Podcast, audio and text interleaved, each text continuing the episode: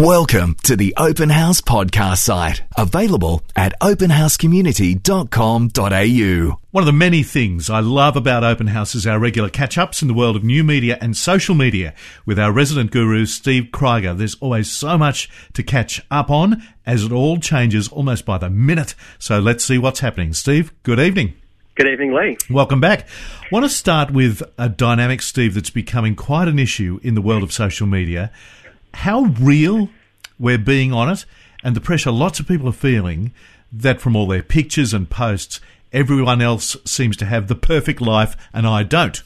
Yeah, that's right. So there's an interesting uh, article put out recently, which I think really captures a lot of the feeling that many of us have as we spend time on social media. It's an article by a lady called Shauna Niequist, um, and she contends that uh, social media is making us more envious uh, of other people as we compare our lives with others.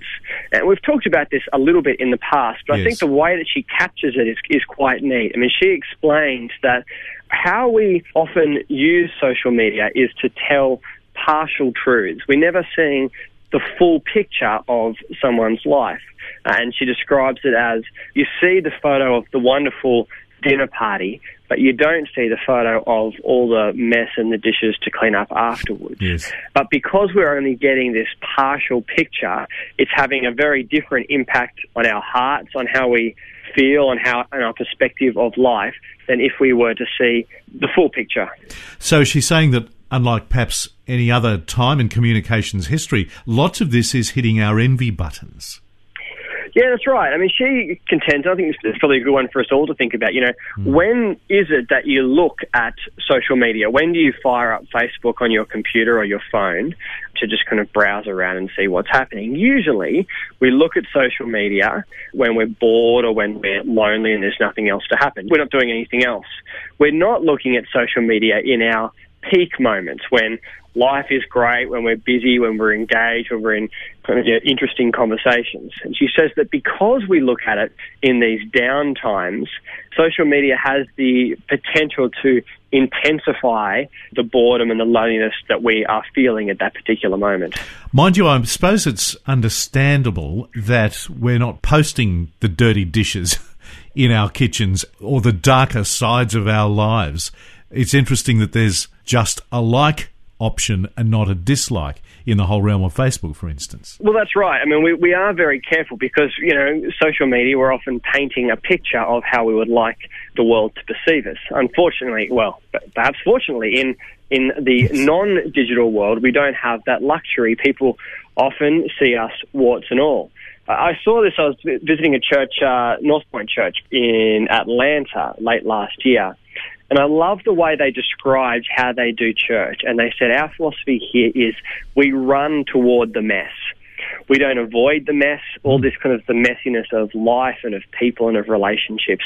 We get in amongst it and we love people despite the mess, because of the mess, rather than seeking to avoid it. And I think, you know, social media can make us avoid these kinds of messy situations in our own life um, and in the lives of others.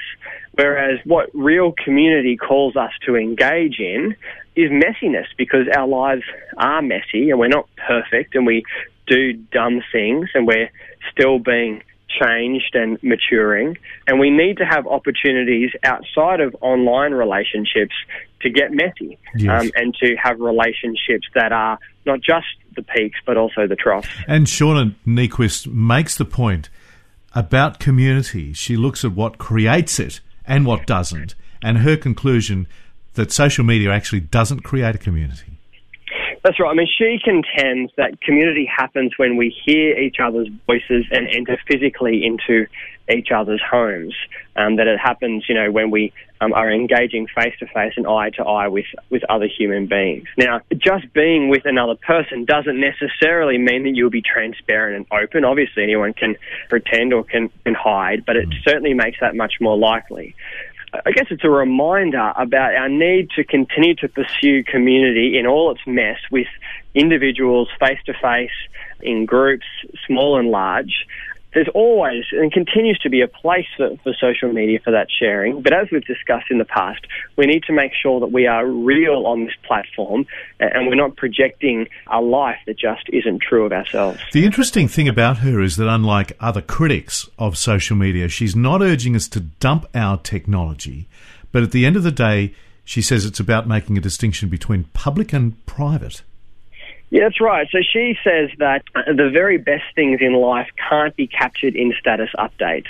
We often struggle to think what is something that needs to be shared with the world and what's something that just needs to be shared with uh, a few people who are close to me. Mm. And so we've got to wrestle with what that balance uh, looks like. How much uh, do we need to project to the world of everything that is good in our lives, and how much do we need to project to the world of everything that we're struggling with? And I think, you know, because we're still getting used to social media, we're, str- we're struggling with this, and we're looking for what that balance might look like. Steve, elsewhere, another one of the dynamics on social media is the rise and rise of its use in all sorts of political and public pressure campaigns, including one very recently for gay marriage. Take us through that. Yeah, that's right. So, I mean, this, this is a good example of how social media is being used. There's a group called the Human Rights Campaign, uh, and they are advocating at the moment for gay marriage.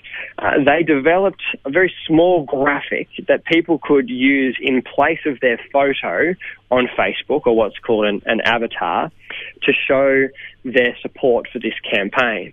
Uh, it was a little pink on red equal sign. The uh, the Human Rights Campaign was encouraging people to use this uh, on their Facebook profile as the Supreme Court in the US currently debates uh, gay marriage and considers its future. And there were people analysing where this campaign was happening and actually how it was happening as it was happening.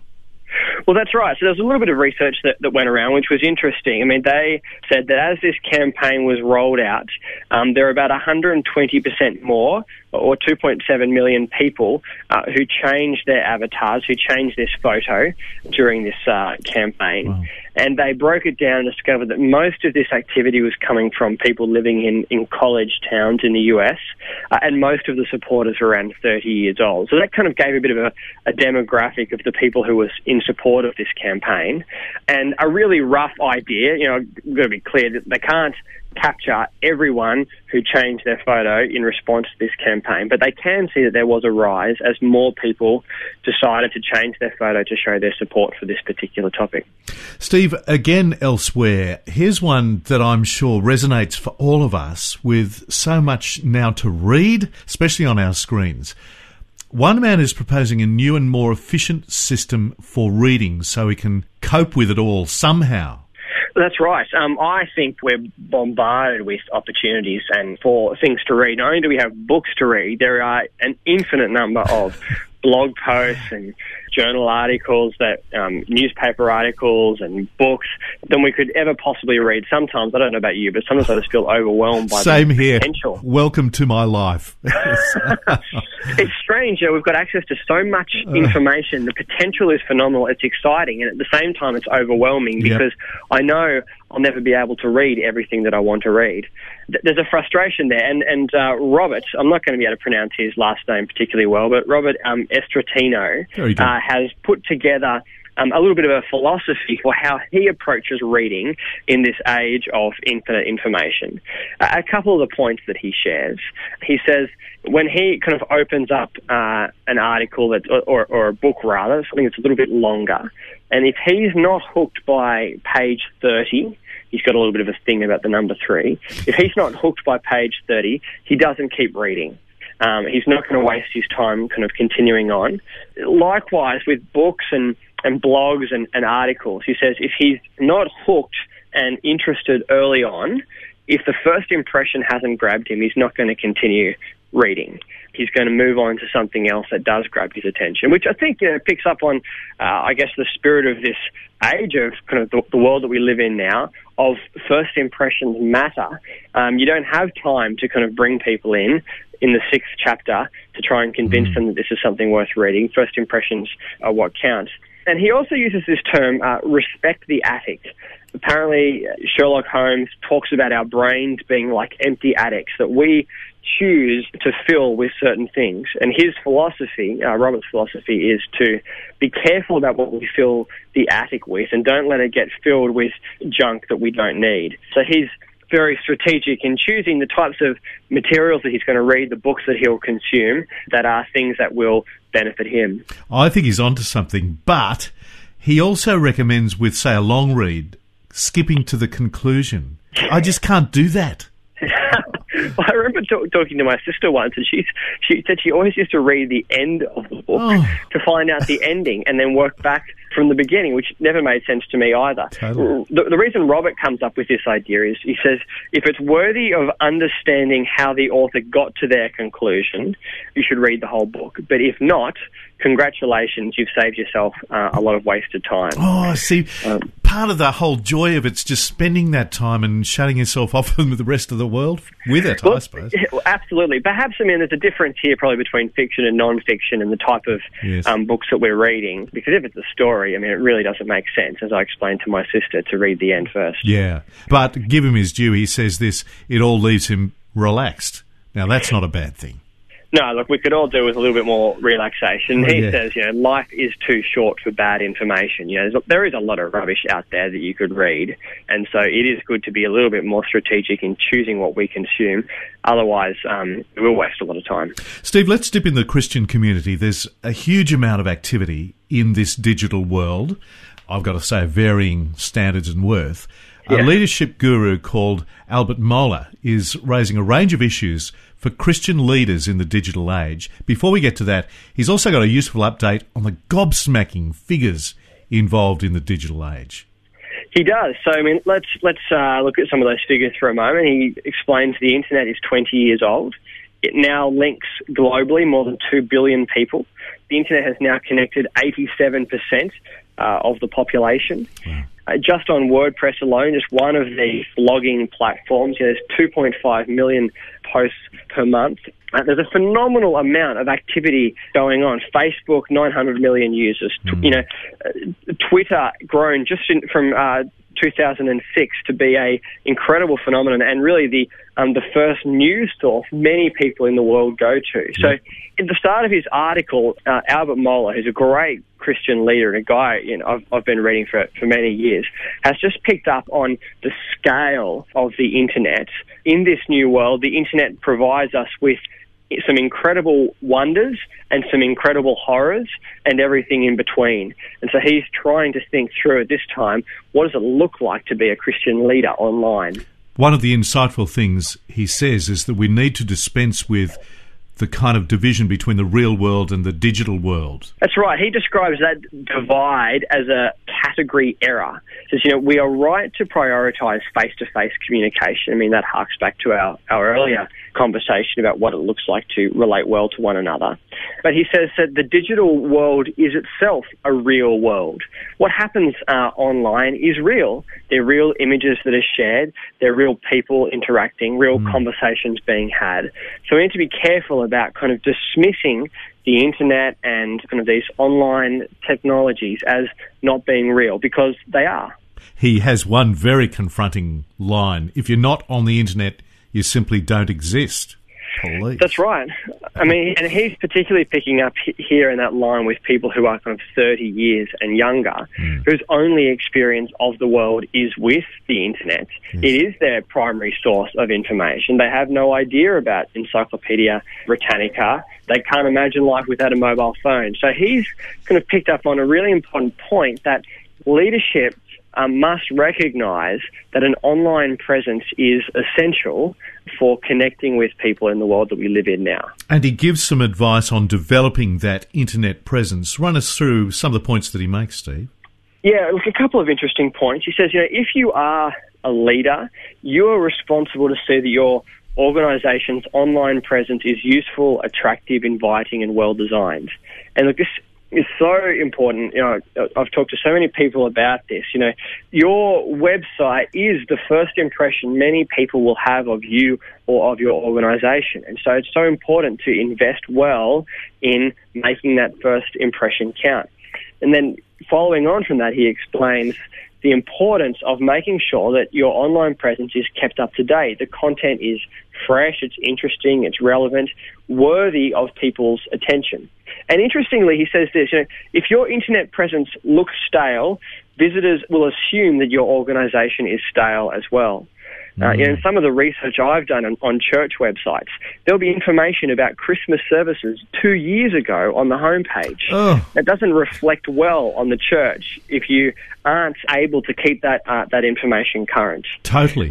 I guess his big encouragement is for, for Christian leaders today to take advantage of blogs and social media and every platform available for communicating the gospel. Uh, and his encouragement is that leaders should be exercising stewardship uh, in learning how to use all these new types of media, recognizing that we have opportunities today with the internet greater than any generation has had uh, before. The potential is huge, but relies on us understanding the technology and then using it appropriately. And it's got to be quality. I mean, I often apply this principle of work as if to the Lord. No longer can our stuff, especially online, be ordinary or daggy or certainly outdated. That's Colossians 3, you know, kind of talking about the way that we work. You know, we, we work as if God ultimately is our, our boss, uh, looking down on our, on our work. It's interesting. I think we can develop a, a culture, and it's different in, in kind of different subsets of our community, where being daggy um, or being kind of old is worn as a, little, a bit of a badge of honor. We don't think that that's really important. We're on about caring for people. And we're not polluted by the world. Well, that's right. You know, we, we, haven't been kind of compromised. We're not worldly. We're focused on kind of what matters. But what that argument and that line of thinking fails to consider is that actually having a good website is a means of caring for people. There are lots of people who wouldn't step forth into a church or consider your organization any further because your website is such a stumbling block for them making any further contact with you. Uh, and so, actually, technology is a means uh, of loving people when used well. And I think that's a change in thinking that we have to see if we want to continue to engage with people whose only experience of the world relates so strongly to the internet. I so value your insights and all the stuff that you come up with every few weeks. Steve Kryger, as always, thank you so much for joining us on Open House. It's a pleasure. We hope you enjoyed this Open House podcast. To hear more from Open House, visit openhousecommunity.com.au.